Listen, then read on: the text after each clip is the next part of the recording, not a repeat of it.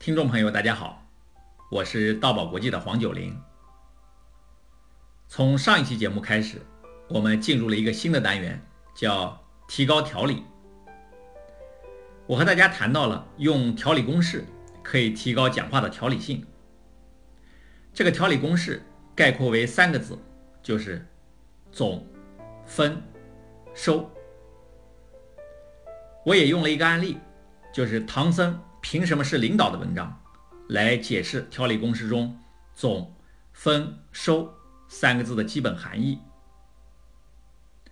今天我要和大家聊一聊提高条理这个单元的第二点——概述作用。我们再来回顾一下《唐僧凭什么是领导》这篇文章的第一段内容。小时候读《西游记》，总有一个疑问。那个唐僧那么无能，为什么孙悟空非要带着他去取经呢？如果孙悟空自己去取经，不就麻烦少多了吗？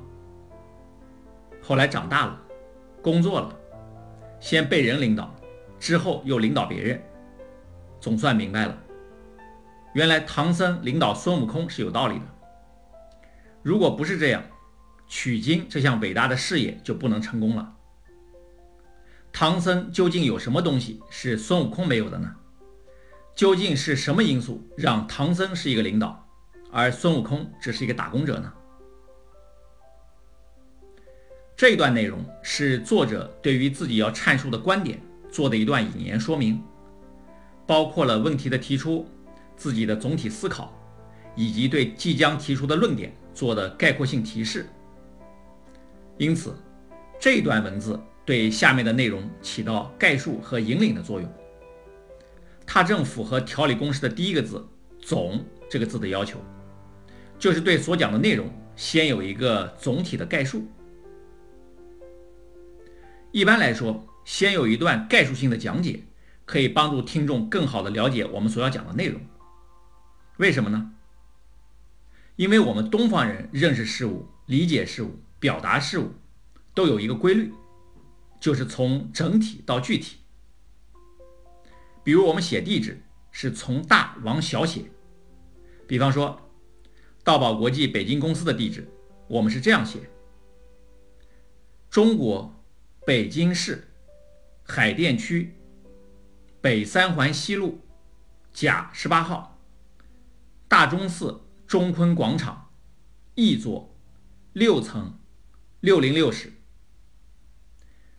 地址是先从国家开始，再到城市，再到行政区域，再到什么路，再到多少号，哪个楼，哪一层，多少号房间。这样从整个国家的范围就集中到具体的某个点上了。东方人的思维方式就是从整体再到具体认识事物的方式，但是这种思维方式并不代表地球上所有的人都是这样。我们看西方人写地址，是从具体的某个地点开始的，先写某栋楼的多少号房间，再写哪条路的多少号，再写到区，再到城市，再到国家。西方人为什么会是这样的一种写法呢？因为西方人认识事物的习惯是从具体到整体来认知。你看。东西方人认识事物的方式完全相反，东方人从整体到具体，西方人从具体到整体，反差是这么的大。但这并不代表两种思维方式谁好谁不好，谁对谁错，只是两种不同的思维方式而已。这两种思维方式的不同，形成了东西方人一些不同的行为方式，比如中西医在医疗的思路上。中医比较强调整体看待病情，从整体上调理身体的平衡来治病，而西医则比较重视具体病情，从具体部位上来进行医治。两种思维方式的不同，也会造成东西方人在表达方式上不太一样。东方人的表达偏重宏观，语言概括能力特别强，像东方人特有的成语，如千家万户。千军万马，万紫千红，四个字就能把一座城市、一个军队、一个花园给概括了。而西方人讲话语言很具体，细节非常丰富。当我们了解了东方人认识事物是从整体到具体的思维习惯，那我们在一篇讲话的开始，先给听众做一个整体概述或介绍，就显得非常重要了。这样呢，能帮助听众对你的讲话内容先有一个整体的了解，接下来再听具体的内容就更清楚了。应该说，我们提出的总、分、收这样的一个条理公式，是非常符合东方人思维习惯的一个公式。也能帮助演讲者很好的理清讲话的思路，提高讲话的条理性。而总、分、收这个条理公式的第一个“总”字，就是要求讲话的开始先有一个总体的概述。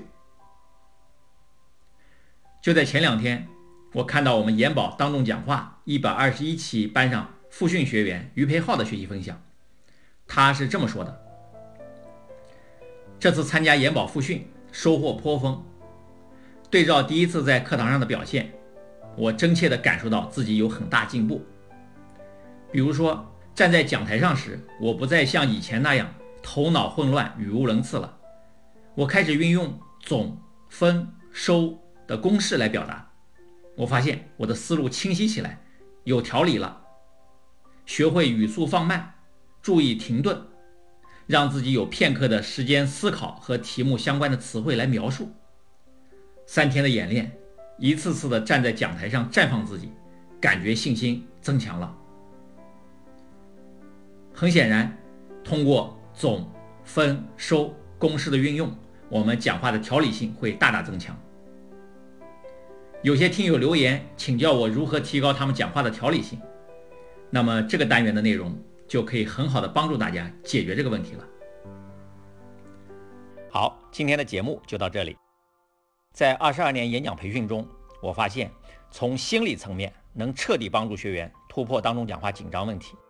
为此，我研发出了星象沟通疏导技术，从心理层面帮助大家找到讲话紧张的根源，突破当众讲话紧张，重建自信。